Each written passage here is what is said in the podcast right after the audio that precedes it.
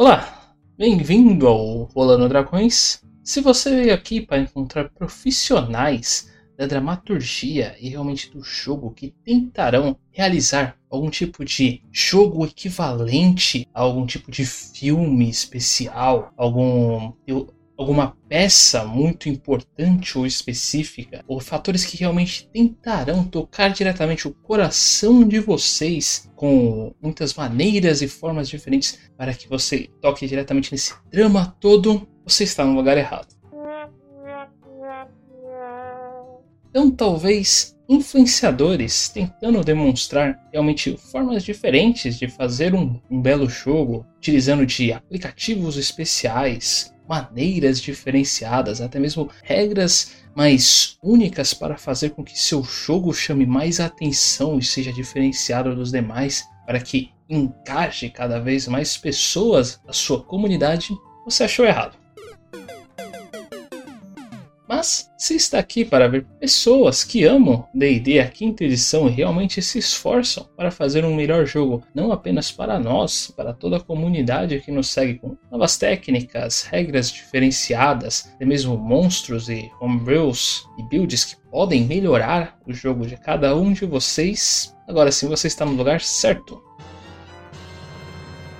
Bom, eu sou o Ivar e aqui ao meu lado hoje nós temos o Douglas do outro lado, nós temos o André, e hoje iremos falar sobre um dos tópicos que nós escolhemos especificamente. Mas ainda assim peço a vocês que, por favor, não esqueçam de dar uma seguida no Rolando Dragões em todas as redes sociais que vocês conhecem. Nós temos tanto um Facebook quanto um Twitter e um Instagram, inclusive um blog do Rolando Dragões. Lá vocês vão conhecer exatamente esses monstros e builds e homebrews que nós fazemos. Além disso, nós também temos um diário de campanha. Campanha essa que nós sempre colocamos ali em live todo sábado às 4 horas da tarde naquele site roxo que aparentemente no YouTube não pode dizer o nome. Então não esqueçam de dar uma passada ali para curtir com a gente e interagir conosco e nossos jogadores. Mas não mais que isso, vamos falar hoje sobre nossas opiniões finais sobre Feywild e Witchlight. Então vejamos se seus sonhos serão realmente equivalentes ao que temos aqui. Dreaming, I think I'm a dreaming.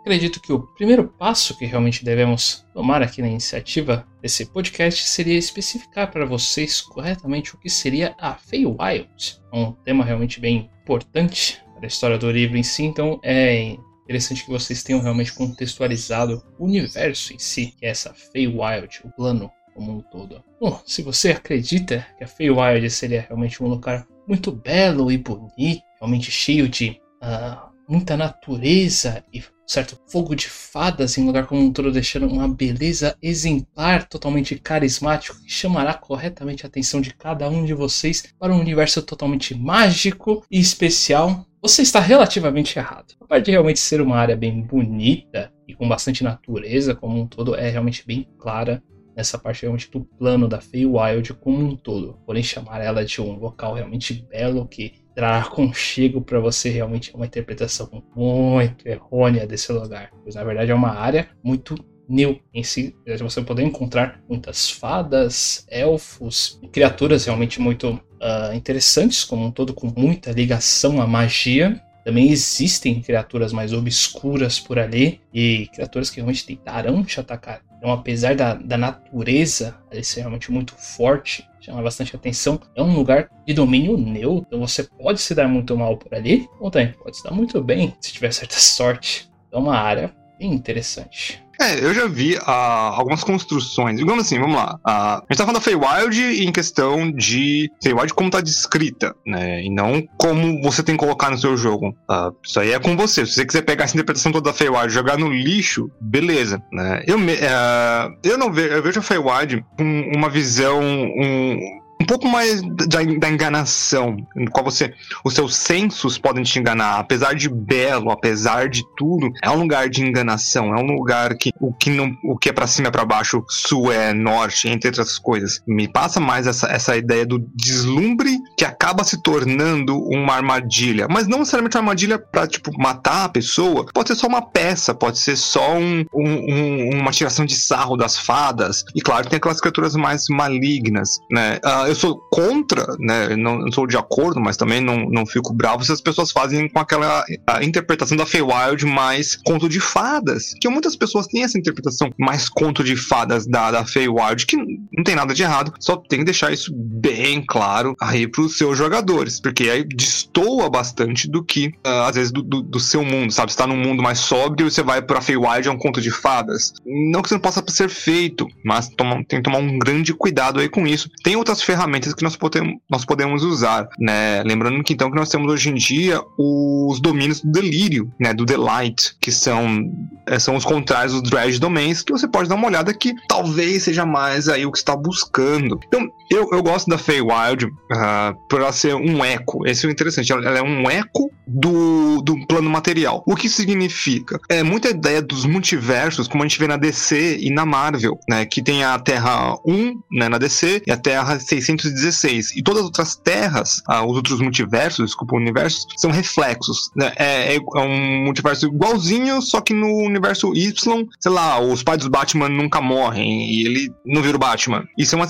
Ou coisas ainda muito menores que trocam, só que toda a história daquele universo troca por causa de um motivo. No outro, Superman cai na União Soviética. É muito interessante essas terras, né? Esse, essas ideias do multiverso. E é mais ou menos por aí. Lá é como se fosse a Terra, as leis da física, vamos dizer assim, são as mesmas, até mesmo alguns locais uh, podem ser os mesmos, né? Como, por exemplo, montanhas, rios, dentre outros, mas é diferente na questão de os seus habitantes, de como funciona a sociedade. Pode ser uma coisa muito interessante para você jogar. É assim como a Shadowfell, é a mesma coisa, só que aí pro lado mais dark. E, e tem, lógico, tem a, Shad a Fey Dark, né? Que é onde liga a Shadowfell com, com liga a Feywild com Shadowfell. Então pode ter essa, essa, essa coisa mais dark e fada ao mesmo tempo, que é possivelmente onde eu, eu gostaria mais de utilizar essa parte mais Fey Dark aí do que outra coisa. Mas a Feywild em si é interessante. Sem contar que é primeiros passos para a viagem extraplanar, né? Porque a gente não tá muito longe na roda cosmológica. Você não tá indo nem para os reinos dos elementos. Você tá indo dentro muito daquele primeiro plano. Então, uh, os Dread Domains, ou os, agora os Delights, são, sabe, os primeiros passinhos realmente para você conseguir passar para outros lugares e para Feywild ou para o Shadowfell em si já é um pouco mais avançado. Então, numa aventura mais multiversal, né, ou de outros domínios, começar por essas partes mais baixas do que os jogadores se acostumam. É, é similar o suficiente e diferente o suficiente, porque quando você vai para outros,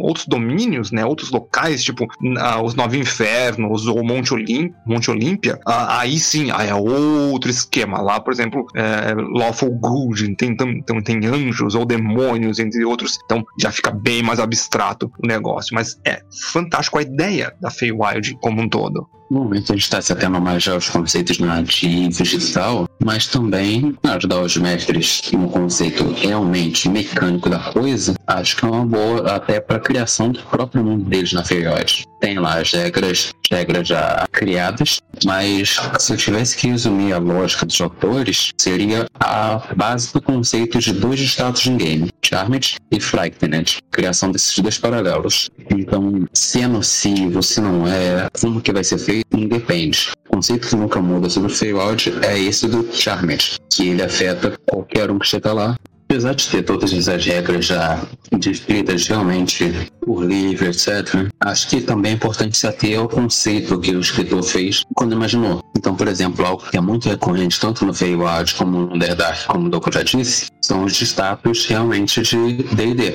Sai para para Underdark e Charmed para Feywild. Então eles são muito baseados nesse contexto, seja pro bem, seja pro mal, não é muito importante, já que o universo em todo ali neutro, dentro desses demi-planos que são ecos da realidade. O que importa realmente é essa abordagem. Então, querer fazer algo fantasioso, geralmente é essa forma mais fácil de você trabalhar o Charmed. A pessoa se sentir confortável, não querer sair dali e acabar sendo, como dizer, a baterias de existência de alguma outra criatura que está se alimentando dela. Então fica muito nessa coisa de você tem que entender primeiro esses dois estados para depois se aventurar nesses dois locais, com o mestre falando. Enquanto você não dominar muito a parte de Charmed, eu não consideraria entrar na Feywild você pode acabar fazendo, não direi errado, mas numa abordagem que você não entendeu completamente ainda e que depois você vai voltar lá e alguma coisa já está no nível que você não quer muito,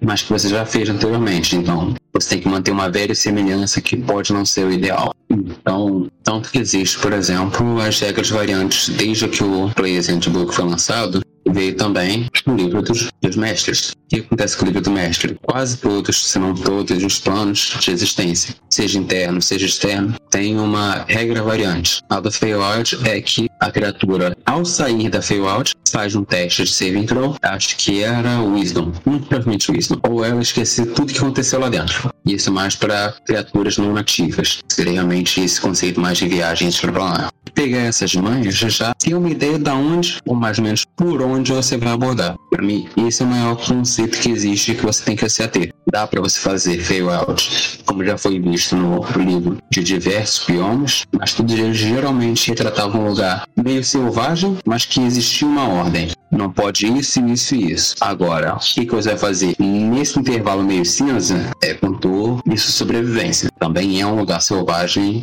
de próprio cada um por si. É, a consistência, isso é importante mesmo, André. Ter consistência na narrativa, né? Isso, isso a gente fala não somente para ter uma regra na, na, mesa, porque a consistência é boa. Isso, num jogo, você se mostrar como mestre que tem a consistência de conseguir narrar uma regra, ter a consciência de que aplicar algum tipo de dinamismo ou narrativa é muito importante. Consciência não é repetição, consciência é você ser justo com os jogadores. Isso é muito importante, realmente. Você ter, ter muito, você se preparar bem. É porque ver essa planar é interessante, mas aí já fica então a dica aí do André, que ele entende muito mais sobre esse tipo de viagem multiversal aqui do Rolê Dragões, que ele parte mais muito mais pro high fantasy aí. Uh, e só uma coisa, uh, o André falou Underdark, mas acho que ele queria falar Shadowfell. Underdark é outros 500. Agora que nós já especificamos para vocês uma ideia base realmente da Feywild, em si um cenário bem importante, não diretamente, mas indiretamente bem importante para a história como um todo, nós podemos começar a explicar então o principal do livro que é esse Witchlight Carnival. Seria literalmente um tipo de circo especial, por uma história. Ele veio realmente da, ele vem realmente da Feywild a cada oito anos, passando entre os planos de tempo em tempos aí, para cada oito anos voltar ali nesse plano específico, em cada um dos planos, verdade, faz uma volta como um todo. E é onde toda essa história se passa em si. Seria essa essa festança, como um todo, é realmente bem conhecida em todos os planos, como tipo de circo muito mágico especial vindo de outro plano, que é uma coisa assim bem magnífica, mas de certa forma ele esconde alguma coisa um pouco escura e dark em, seu, em seu, sua história em si, ali mais no fundo. E essa em si é a premissa inicial do jogo já. O conceito é que os, seus, os personagens já tenham passado anteriormente pela, pelo esse Witchlight, pelo esse carnival, e tenham perdido alguma coisa, ou se preferir, iniciar já com eles essa primeira aparição nesse local aí, para eles se divertirem e acabarem perdendo algo no processo. É, o cenário em si eu acho bem interessante. Né? Você tem aí uma, um festival que é algo natural, né? Um festival, uh, um festival mágico que vem de uma outra, de um outro plano de existência, ainda que seja um eco da existência do plano material, é uma ou é um outro plano. E você tem todo esse lado místico por detrás. Eles carregam com eles parte da Feywild, né? Tem, tem até o, o tracker, né? Um medidor, vamos dizer assim, de humor da, da Feywild, do, Feywild, do circo, né? Que as cores podem ficar mais brilhantes ou mais obscuras. Então, a, a, ideia é que eles trazem com eles uma parte da Feywild. Então, uh, é bem interessante isso pra, pra gente falar muitos personagens aí com, com, na história. Então, traz bastante NPC também. Então, é, é, um, é um sistema, é um sistema ótimo. é um cenário interessante que dá para ser aproveitado de várias vezes. A gente fala mais sobre ideias, né? Como nós usaríamos isso, já, já partindo mais pro, pro da, da opinião. Mas o Witchlight uh, em si é interessante ideia desse tipo de festival místico. Já é muito mais do que aquele festival de colheita da cidade, o festival do, da coroação. Não, é algo que vem de outro plano. Já tem uma importância maior para os jogadores. Ainda que o jogador good nunca uh, tenha encontrado, sabe, nenhum tipo de festival, se ele ouve falar de um, de um circo desse em um jogo, não vou dizer todos os jogadores, mas muitos jogadores ficariam tipo, ah, vem um circo que vem de um outro plano de existência. Você pega um personagem de nível 1, ele fala, isso parece interessante. Não somente por parecer já o, o gancho para uma aventura, não somente por parecer, mas é um carnaval, é um, é, é um circo, né? Falar carnaval é, é um, é um circo. Uh, e esse tipo de circo pode entretenimento, jogos, podem ter interações sociais. Então, é um local muito completo dá para fazer muita coisa ali. Então, é um, é um gancho interessante, ainda que não, né? Só acho que os poucos jogadores que não ficariam, pelo menos, uh, curiosos para não ir até o, o circo, né? Witchlight. Nesse aspecto, eu acho que já é mais também coisa dos mundos mais low fantasy também. Você ter contato com outro plano é uma coisa que você pode contar, dependendo do cenário, centenas de pessoas que tiveram. Não é todo mundo que faz. Então depende muito do seu estilo como mestre o que você quer passar também. Porque, vamos lá, na psicologia de player, olha, se eu combado vejo que tá vindo um festival Payward, amigo, isso aí é oportunidade de ouro. Não é nem para se divertir, e sim é trabalho mesmo. Como eu já disse algumas vezes fora de gravação, para mim, minha interpretação, o Sátiro é quase que o deus dos bárbaros, porque inventou a parada toda. Então você tem esse contato, essa chance de encontrar um, ah, conseguir uma música nova vinda da Feywild, ou qualquer item daquele lugar, tu ganhou a vida aí. Nível 1, então, aí a tentação é grande demais pra você não tentar. Que é justamente aquilo que a gente falou do Charmed. Então você abrir o dos jogadores para essas possibilidades que eles podem ter de mudança, de grado de vida, etc. Então, Perfeito. Complica um pouco mais se você tentar introduzir ela um pouco mais tarde. Mas dá para ser feito também em blocos separados. Ou uma das. Não vou dizer poucas, seria mal educado, Mas uma das coisas boas que eu gostei do livro foi justamente isso. Ah, não gostei dessa parte do livro. Posso tentar pegar essa área isolada aqui, encaixar de nível tal, nível tal e enfiar na minha campanha agora. É uma campanha praticamente modular. Modular aqui. Agora que eu achei a palavra. E por incrível que pareça, isso foi o, o, objetivo do último livro de aventuras, né, que nós tivemos, ou penúltimo, não vou lembrar agora, que foi o Mysteries of the Candlekeep, que infelizmente nós não cobrimos na época. Uh, a gente tava, nós, vamos dizer assim, a gente estava encontrando nosso estilo, mas agora, certeza que todo livro a gente ia falar pelo menos alguma coisa. Então, o Candlekeep tinha essa ideia que era modular também, né, ele era bem isso, né, tinham várias aventuras soltas do qual você podia usar. Então, aí o André é, dando essa ideia também, que isso também serve para o combate de aventura, deixa eu falar um pouco mais também depois disso. Então, eu acho é, bem interessante quando você tem esse, esse, tipo de coisa. E, né, uma, já uma dica: quanto maior o nível dos personagens, mais, mais grandioso precisa ser. Se você tá no nível 1, é um circo, pode ser um tamanho médio, sei lá o quê. Agora você tá falando de personagem já de tier 2, tier 3, já não é um circo, é tipo é o Soleil, né? Já é um, dá, vamos dizer assim, pra, pra nós aqui na Terra, uh, dá anúncio na televisão, o Circo de Soleil. O Circo da Esquina não dá anúncio na televisão, o Circo de Soleil dá. Então já é um espetáculo, já é uma coisa internacional, você aumenta a grandiosidade. Não que o Witchlight não seja, mas você tem que fazer parecer seja muito maior. Ou realmente aumentar, exagerar. Eles tomam ali uma cidade inteira, uh, pessoas de todos os continentes vêm para esse festival. Então, quanto maior o tiro aí, você vai precisar ou aumentar ou, né, a propaganda arte do negócio fazer com que pareça mais grandioso. Só uma ideia aí de como usar. Emendando nessa ideia, por exemplo, aí você já pode usar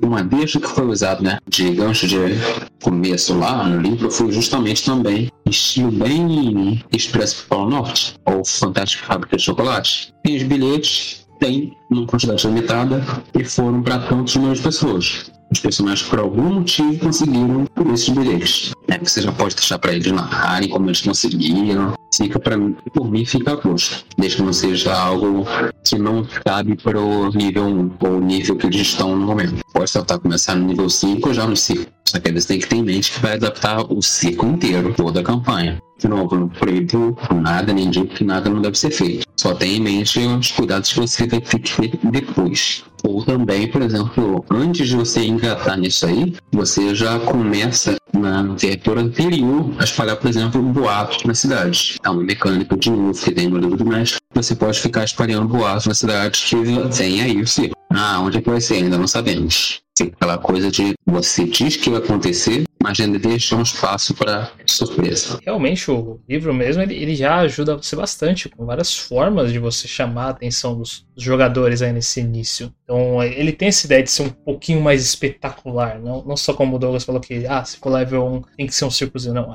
A, ideia já é grandiosa em praticamente tudo. É melhor já deixar isso bem claro na mente de todo mundo que a ideia realmente desse círculo, ele é ser grandioso, espalhafatoso. Tem ali até alguns detalhes de como você pode dar uma narrada ajuda ajudar você a comentar de tudo assim de uma maneira bem super, é tudo bem mágico, por assim dizer. Então você tentar chamar a atenção do, do, elenco, né? Os jogadores agora acabam virando até de certa forma um elenco ali para o mestre realmente poder se soltar e comentar as coisas mais fantasiosas, fazer realmente um, um, uma coisa mais divertida como um todo. Pelo menos esses pequenos esses momentos aí em que dá uma especificada das explosões que acontece, a quantidade da festa que tá rolando, meio que uma coisa meio bagunçada como um todo, mas ainda assim chamar bem a atenção.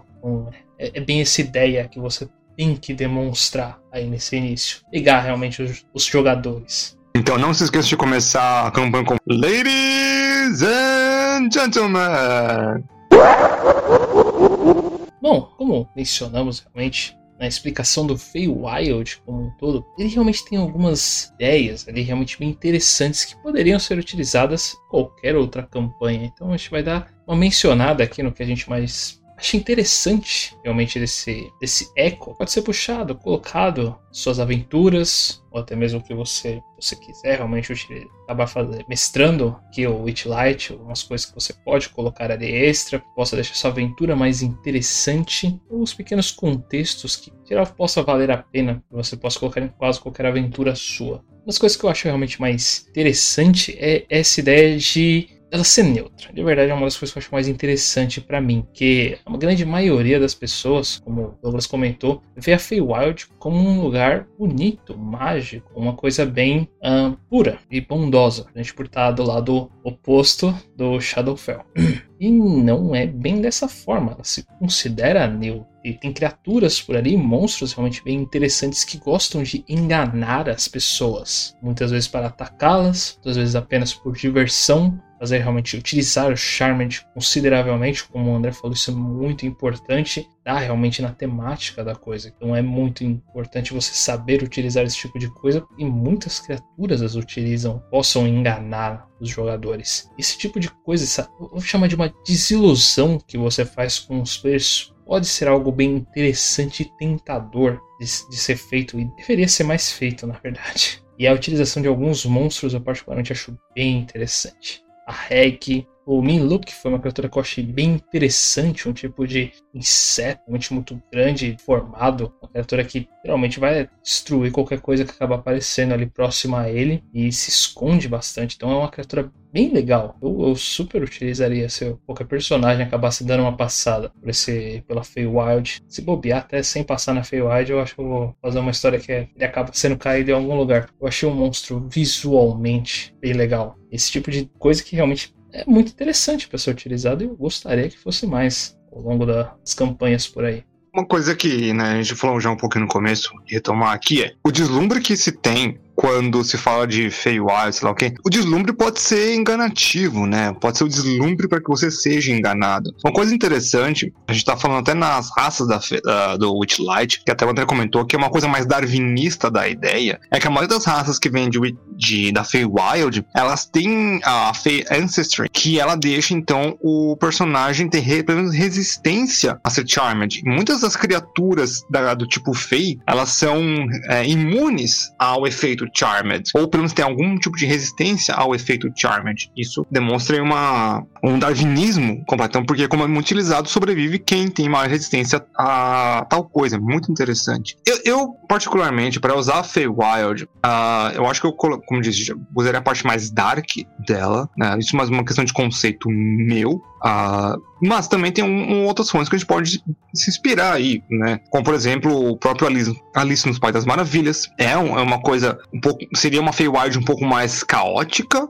mas também é possível. Uh, nós podemos ter a inspiração com um pouco mais, quer dizer, ainda mais clássica do que essa, do que uh, Os Sonhos de uma Noite de Verão, né? Que também tem muito sobre isso, a fantasia maravilhosa. Já puxando para um pouco mais de filmes, o filme Labirinto, né, com o David Bowie, seriam fontes interessantes aí que eu recomendaria assistir aí, ou quer dizer, dois ler e um assistir, para ter uma ideias um pouco diferentes do que pode ser esperado da Faye Wild, né? E tem muito interessante você querer usar esse cenário aí, principalmente coisas da mente, né? Como esse Charmed, é você enganar a mente, ser enganado, cair loucamente de paixão ou de ódio. É um lugar onde os sentimentos e a mágica é muito forte. Então, eu diria que é um lugar extremista, né? Tipo, tanto o delírio quanto o medo, quanto a magia pode ser algo extremo e as pessoas que vivem a mil por hora. Eu acho que essa é a ideia, o glamour, vamos dizer assim. Acho que a palavra ideal para Feywild seja glamour, ainda que esse glamour possa ser falso ou possa ser até mesmo às vezes até mesmo depressivo.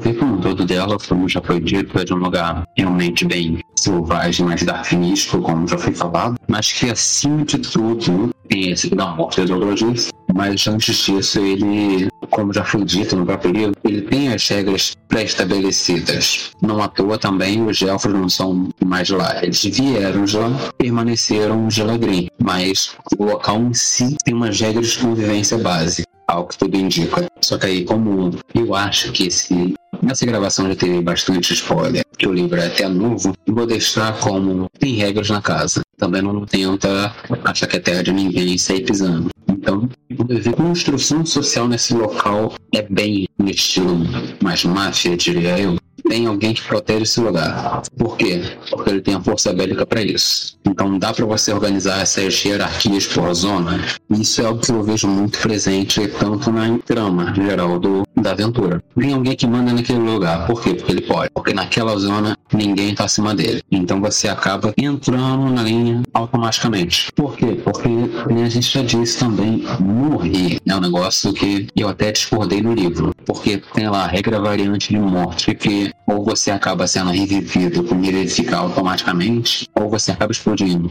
Mas é algo tão aleatório que parece coisa do limbo, não parece coisa de feio. Essa é uma regra que eu jamais usaria. Mas voltando ao assunto, existem muito mais coisas úteis para se fazer com uma criatura humanoide em feio auge do que simplesmente sair matando. Então, você veja bem por onde você está andando. É sempre essa linha tênue se você está caindo numa armadilha ou não. Em quem você pode confiar, em quem você não pode confiar, aí você vai ter que aprender por experiência própria. Eu tô ouvindo um eco aqui falando, ah, André, né, Rolando Dragões. Isso aí é porque a gente quer proteger os jogadores para eles não morrerem. Eu sinto muito, sabe? Uh, é tipo, realmente um tipo de regrinha que, assim, para proteger o jogador, para ter uma desculpa mecânica para proteger o jogador. Ação em consequência, minha gente, eu aprende a conviver com as consequências no jogo, sabe? Não, é, eu acho... isso aí não é nem problema. É porque é realmente algo que tá justo balanceamento falando de sorte. Mas então, fica aquela coisa, cara, é um negócio desnecessário. Não, mas se tem sorte é porque alguém pulou essa sorte. O mestre pode meio que manipular essa sorte, sabe? É, aquele, é igual, igual a gente faz, não vamos ser hipócritas também. A gente vê uma coisa muito meio apelona em monstros, sei lá o quê, ou que dá pra estipular no sistema, a gente, a gente vai lá e abusa às vezes, né? Tanto quanto monstros, quanto de builds, ou de estilos narrativos. A gente faz isso, mas isso nunca para passar a mão na cabeça ou pra ferrar, e sim para criar coisas interessantes. Então, não abusem isso para ficar passando mão na cabeça do jogador, porque sabe, New Wave. A gente vai falar mais sobre esse, eh, esse assunto ainda nesse podcast ainda, uh, porque tem uma coisa que, né, tem um elefante no quarto, né, The Elephant in the Room, que é o, o não combate. A gente vai falar sobre isso.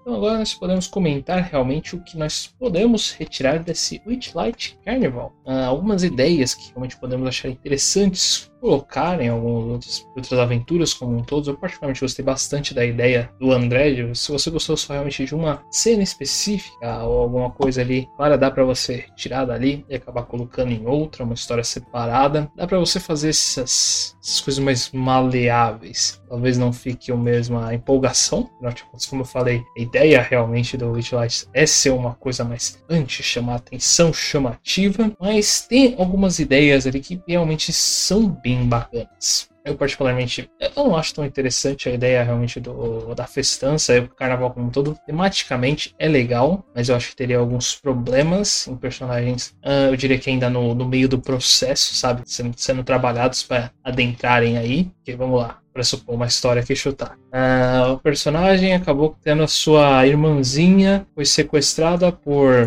sei lá, os caras que realmente é ladrões que vão provavelmente escravizar ela e como ele chegaria na conclusão de poderia estar nessa festa para ir lá procurar. Não tem muito porquê, sabe? O conceito do personagem. Eu usaria Doppelganger, Doppelganger e Changeling. Foi mal, não era pra dar resposta. Não, até que é uma resposta bem interessante. Eu não considerei essa possibilidade. Mas é a ideia, então, para o mestre de como quiser chamar alguns jogadores que estão tendo problemas para entrar. Pico detalhe. Mas, em geral, é um pouquinho trabalhoso. Dá mais trabalho ainda para o mestre, eu diria. Então, eu fico meio pé atrás com personagens que ainda estão iniciando, para assim dizer, sabe? Se você colocar no meio de uma campanha guinchar com essa, eu acho que fica mais legal, provavelmente, essa história. Porque os personagens já estão mais bem embasados, o pessoal, a equipe já tá junta. Alguém falar, tem um bardo aí falar, ah, vamos nessa festa aí para o trabalho, né? Que ele fala, tem contexto. Mas em geral, eu particularmente fico meio pé atrás. Não, tem contexto, mas tem que rolar um Deception. Basta te falar que bora nessa festa aí por trabalho.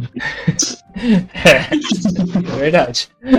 Mas tem algumas outras ideias realmente no Ultimate que são bem bacanas. A ideia de realmente vir da Feywild já abre todo um contexto bem interessante, como eu mencionei anteriormente. Personagens. De verdade, tem personagens ali realmente bem trabalhados ali, com uma história bem embasada em como serem utilizados de diversas formas. Isso é uma coisa que me chamou bastante a atenção. Tem alguns detalhes realmente na história dos personagens que dá para você utilizar bem. Então, chama bastante atenção e eu realmente recomendo o pessoal dê uma lida ali pra plagiar uma palavra errada, então se embasar. Fazer... Não, não, não, calma aí. Uma coisa que eu aprendi tanto com Colville quanto com Skoskowski. RPG é basicamente furto de ideias para você jogar com seus amigos. Nada errado com isso. Por isso que eu sou bom. Minha classe favorita é o Nadine, então. Mas aí... Meu favorito é o Pirata.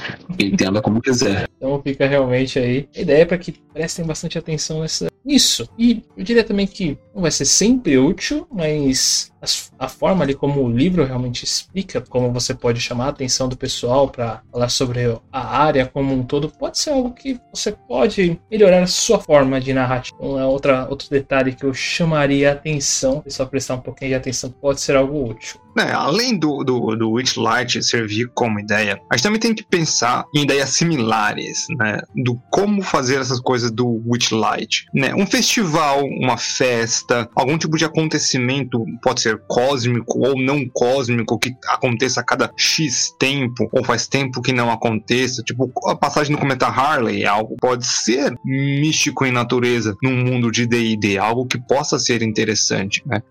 Uma fé, qualquer tipo de festa, qualquer tipo de interação, festival, dá muito gancho. Né? É possível de você fazer várias coisas quando você usa esse tipo de, de, de ideia.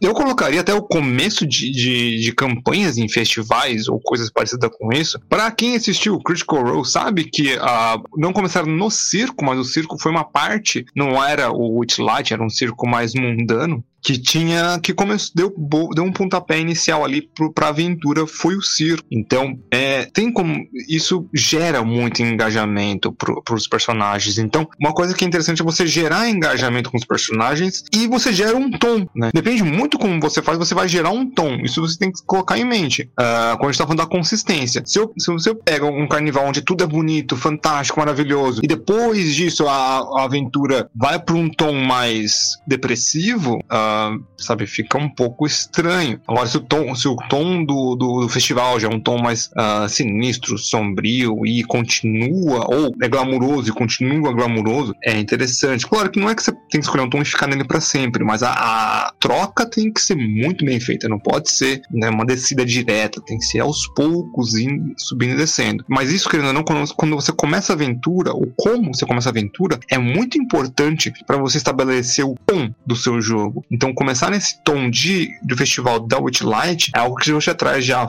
já traz a toda a Feywild, já traz o conhecimento da Feywild que alguns jogadores possam ter sobre tal. Então, você tem que já estar tá pronto para descrever e para ter essas ferramentas. Então, muito, muita atenção aí como trazer festivais. É uma ideia mega interessante que dá para usar, usar de várias formas, mas também cuidado para manter o tom e consistência. O tom e consistência também, convenhamos, a intensidade, que acontece muitas vezes você acaba tendo ideias no decorrer do curso, e aí por causa da variação de intensidade você já estava perdendo também, tanto tom quanto a consistência. Então, por exemplo, a gente está falando que, ah, primeiro você começou com uma ideia mais uh, um circo, depois passou para Circo de Soleil e acabou sendo Disney World. Então você tem que saber o que, que você quer para depois já traçar o caminho de como você quer fazer isso. Você decidir no meio do caminho abre margem para desvios.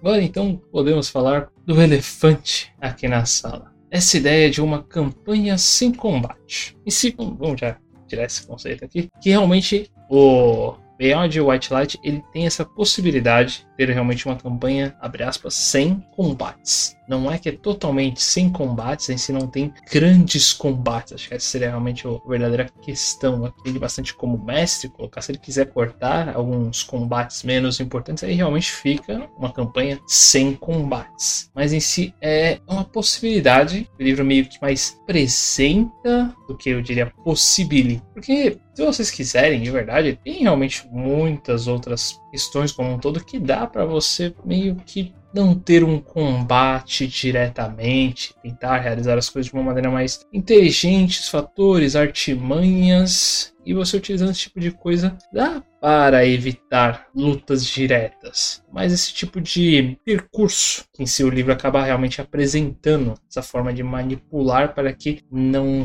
não tenha um combate direto, correto, e, as pessoas, e os jogadores possam até fazer a campanha inteira sem precisar de uma luta total. Particularmente, tenho minhas discordâncias sobre isso, porque nem tudo se resolve, quer dizer, nem tudo pode ser resolvido apenas na lábia, tem fatores que realmente você tem que acabar lutando no final, e pelo que eu, pelo que eu vi, esse, esse artigo em específico eu não cheguei a ler até o final, então eu não tenho uma certeza absoluta, mas parece que se você seguir esse percurso, você acaba não chegando no final verdadeiro, abre aspas. Você acaba pulando certas consequências e não pega toda a ideia da história como um todo que eu analisei. Então é aquele negócio, você consegue, mas se você não chega no final, não, não parece que compensa o trabalho como um todo. Depende bastante do como o mestre está querendo narrar, como os jogadores pretendem jogar, o fator de como pode seguir a ideia. E eu de, eu, de verdade, eu consideraria esse daí um final bad abre aspas, final ruim. É, é, literalmente aqueles jogos de os DAO games comuns no, no Japão como um todo. Jogo de simulador de escolha e você tem que fazer as escolhas corretas e muito específicas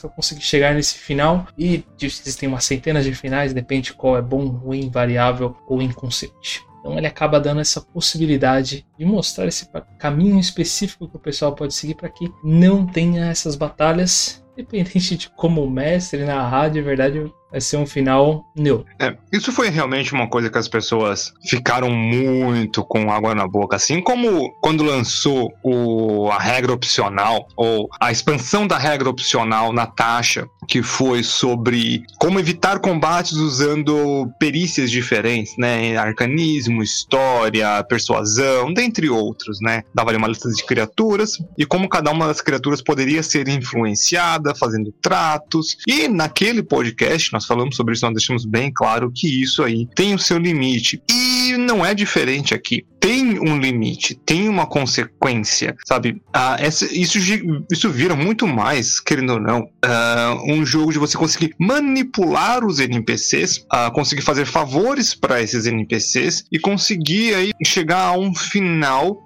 evitando os combates, sendo mais inteligentes do que o cenário. Não tô falando que o narrador, mais inteligente que o cenário, conseguir ser criativo. Isso, como um geral, eu acho que é legal. Eu acho que é bom. Uh, isso deveria ser um pouco mais, digamos assim, até incentivado em alguns momentos para alguns tipos de campanha. É o meu estilo. Quando a gente fala de D&D, especificamente D&D, sabe? A gente sempre fala, ah, tem gente que acha que D&D é um jogo de combate. Não, D&D não é um jogo de combate. É um RPG. Mas a gama de coisas que é feita para combate para D&D é gigante, né? Então, ainda que a gente tá falando de D&D quinta edição. Se nós olharmos para o quarta, 3, 3.5 e o AD&D, pouco que eu conheço desses destes, é a mesma coisa. O D&D sempre foi um jogo que teve muita uh, consistência, teve muita regra, muita coisa sobre o combate. E então, só que, claro, que tem jeito de você passar por algum desses combates de forma inteligente. Tem jeito de você fazer outras coisas, ter outras opções. Mas, isso aí que, que, que é só um jogo extremamente só narrativo, vou ser muito sincero, o D&D não é teoricamente preparado para isso.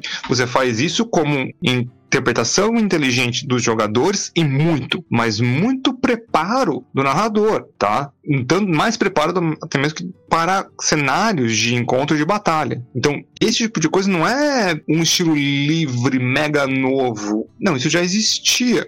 Eu não sou contra isso, mas também a gente tem poucas ferramentas em comparação às ferramentas que nós temos para combate no D&D. Então, se isso for a nova trajetória, para quem quer saber mais sobre a nova trajetória, nossas opiniões, ouça nosso podcast anterior, que é o, o que está rolando com o D&D, né? O que está rolando no D&D quinta edição, para ser mais específico, que foi nosso último podcast sobre nosso último podcast no geral. Ficar preparado para isso. Eu, eu ainda acho nos meus jogos, para quem já joga comigo, para quem for jogar comigo e para quem já jogou comigo, sabe que tem hora que simplesmente simplesmente tem um monstro na sua frente, em modo bem grotesco de falar. Você vai enfrentar a dungeon, você vai enfrentar um monstro. Você vai querer ajudar alguém, tem alguma coisa para ser derrotada. Eu vou dar um, não é um é, uma, é um caminho que eles nunca traçaram, deixar isso bem claro, que é sobre os gnolls. Se eles tivessem ido muito cedo para os gnolls antes dos Yuan-Tis, não ia ter batalha nenhuma. Era um cenário que era possível de ser resolvido na conversa. Aquele cenário com os gnolls sempre foi possível de resolver na conversa. Tem alguns outros, outros cenários também que foram são possíveis de resolver na conversa que eles não resolveram. Mas isso é um dos cenários dentro do mundo. Agora, em contrapartida, contra na Dungeon dos Anciões, ali não tinha conversa. Vou ser muito sério, não dava para negociar com basicamente nenhuma daquelas criaturas. Sabe, a criatura tentou conversar, no final foi o boss, e o boss não queria realmente um, um uh, uma trégua, nem ficar em paz. Ele queria, sabe, se recuperar e ir pra cima do grupo de novo. É isso que ele queria se, se, os jogadores caíssem naquela lábia, que eu acho muito difícil, mas o, o personagem, o NPC precisa tentar, né? Uh, beleza, mas eu achei mega implausível que isso acontecer. Então eu acho que tem situações que isso é legal, mas no final, uh, eu acredito que pra D&D,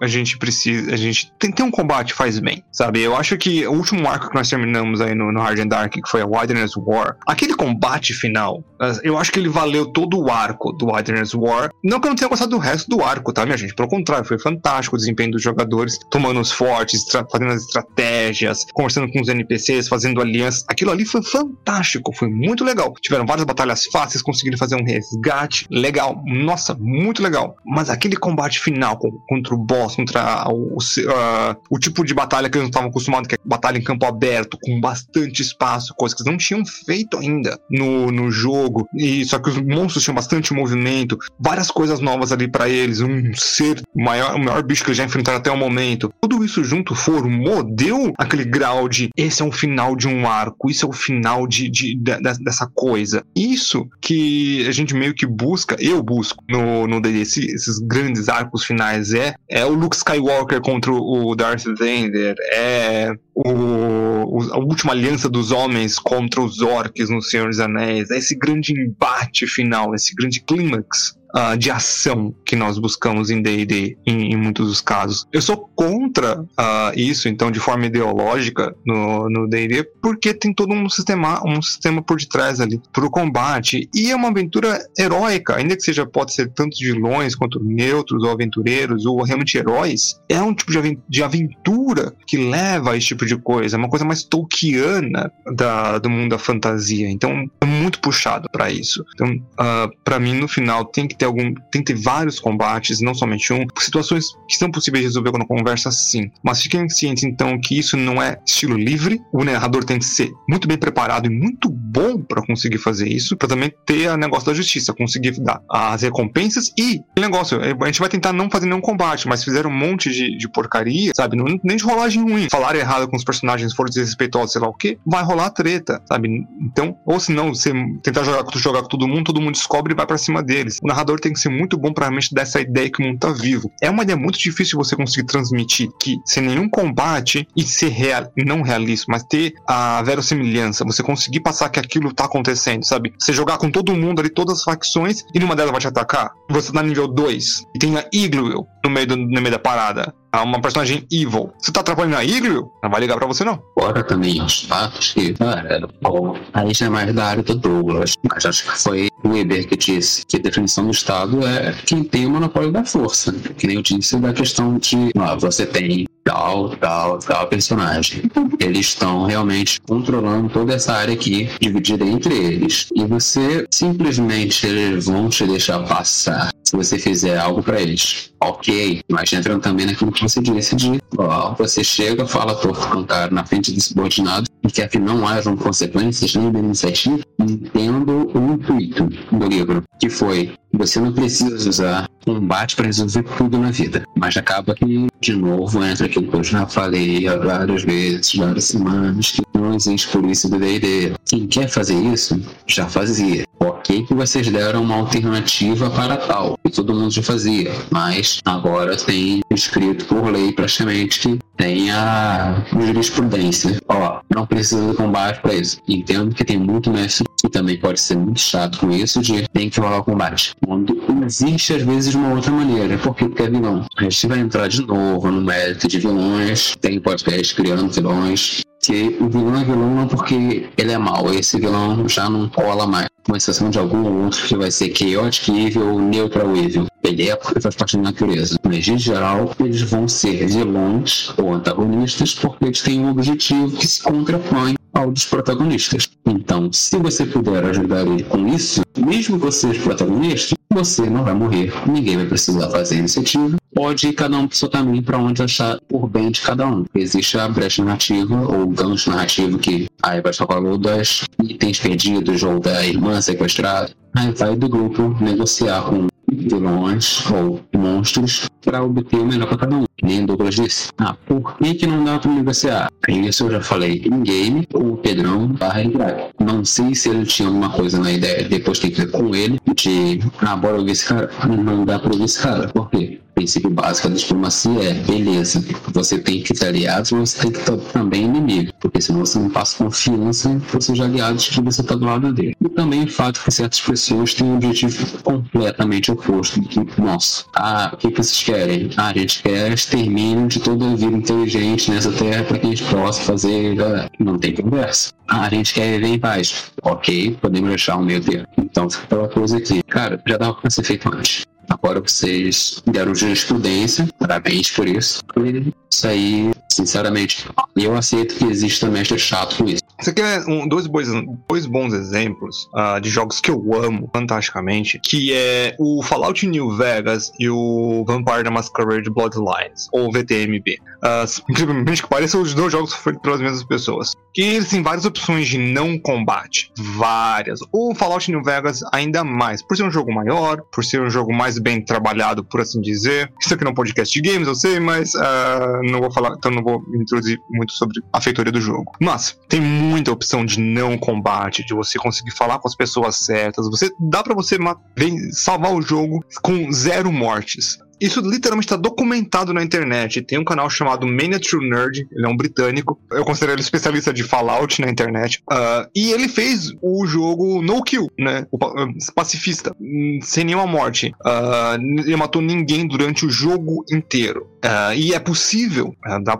dá para fazer. É lógico que tem uma ginástica mental gigante dele para conseguir fazer as coisas tudo, certo, tudo certinhos. Então é bem interessante. E o, o Vampire da Masquerade, o, o Bloodlines, também tem isso, mas ele falha no terceiro, pra, segundo para terceiro ato ele falha nisso. É um jogo também bem menor. Uh, o boss, os, o boss ou os bosses finais precisam ser derrotados na, na antiga arte da porrada, o que para mim é maravilha. Né? Não tem problema nenhum com isso, mas é uma crítica aí que existe do jogo. Então, uh, dê uma olhada nesse jogo, tem uh, ou nesse, nesse, nessa série de vídeos do YouTube, para vocês verem o quanto é difícil um jogo pré-programado, não mundo aberto, quanto seria difícil você conseguir fazer tudo certinho. Não é uma coisa muito livre, é um preparo gigante. Claro que para um RPG ainda se torna ainda maior o problema, devido a porque player vai ter as, as ideias mais insanas possíveis. E, e muitas das vezes vão querer fazer essas ideias insanas e muitas vezes vai dar certo. Exige muito preparo, uh, não é. Mas é mais legal quando dá errado. É mais legal quando dá errado. É mais legal quando dá errado. Tá tudo indo certo, aí do nada acontece alguma coisa que nem foi nem.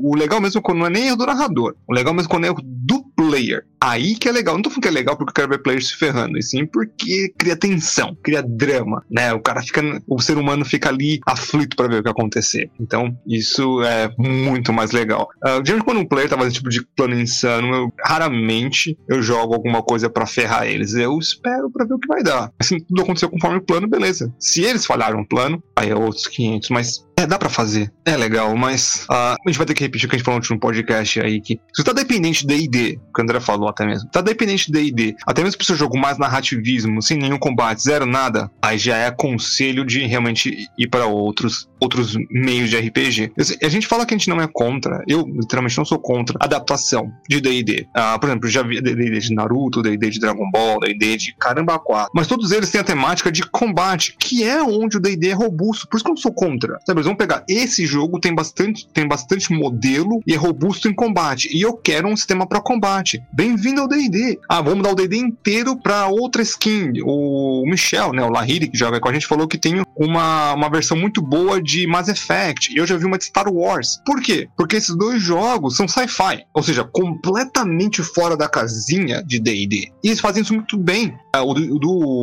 o do, Fe, o do Fe, é ótimo. O do Mass Effect, o Michel diz que é bom, confio na palavra dele. E Star Wars eu já vi, é bom. Ah, por quê? Porque são duas coisas que também tem bastante combate, né, no, no sistema como um todo. Então, quando você tem um, quando você quer fazer um sistema de combate robusto, D&D é muito bom, porque ele tem bastante disso. Agora, para outras coisas mais narrativas, tem jogos, tem sistemas muito melhores que dão muito mais suporte para isso. Eu acho que essa é a grande, grande problema da, que eu vejo na comunidade. Não é porque Naruto não é medieval. Se Naruto, o pessoal faz Naruto porque tem robusticidade de combate. O pessoal fala de 3DT. Pô, 3DT é muito simples. Não tem essa robustidade, não tem a área de efeito tão bonitinha, tal. Efeito concentração são bônus. Isso, gente, esse tipo de, de sistema é muito elegante do quinta edição, mas muito elegante. Então acho que a gente tem que parar de pensar de todo a uh, homebrew é ruim e todo tipo de narrativismo é bom, sabe? Vamos ter que dividir aí. Eu gosto de D&D por causa do combate. Eu tô aqui por causa desse sistema robusto dele.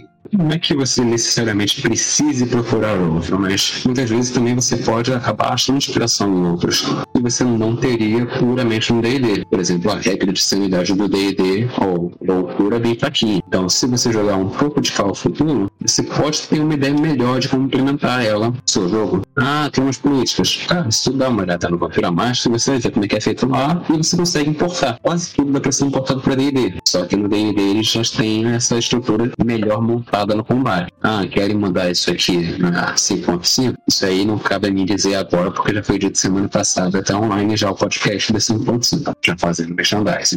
Mas a única coisa que eu digo é que não dá pra exagerar e cair naquele velho clichê de Hollywood de não tente renegar suas origens. Fez muito bem o combate. Não queira menosprezar o combate agora. Você ter esse conflito de interesses que é mais antigo do que a própria sociedade. What's a profession, boys? Oh, oh. Gostaríamos de agradecer a todos vocês aí que tenham escutado todo esse podcast do Rolando Dragões. Espero que vocês tenham se divertido aqui com as nossas opiniões como um todo. E peço para vocês, por favor, não se esqueçam de dar uma seguida realmente nas redes sociais do Rolando Dragões tanto o Facebook quanto o Instagram, o Twitter, o nosso blog, conhecer nossos monstros e builds que nós realizamos, um, inclusive homebrews, que acabam acontecendo por ali, e o diário de campanha do Rolando Dragões. Essa campanha é essa que nós sempre colocamos em live todo sábado às 4 horas da tarde e também temos uma outra live toda sexta às 8 e meia da noite. Geral sobre campanha como todos naquele site roxo que não posso dizer o nome, mas vocês sabem qual é. Além disso, nós também temos o Discord do Rolando Dragões. De longe, comunidade que nós mais participamos como um todo, respondendo perguntas do pessoal, tentando melhorar a mesa deles, deixando realmente todos melhorem estilo realmente de jogo ou até mesmo forma como campanha como um todo. Não esqueça de dar uma passada lá para participar conosco. Não mais que isso, gostaria de desejar a todos vocês uma boa tarde, uma bela noite e perfeitas rolagens. É isso aí, velhinho.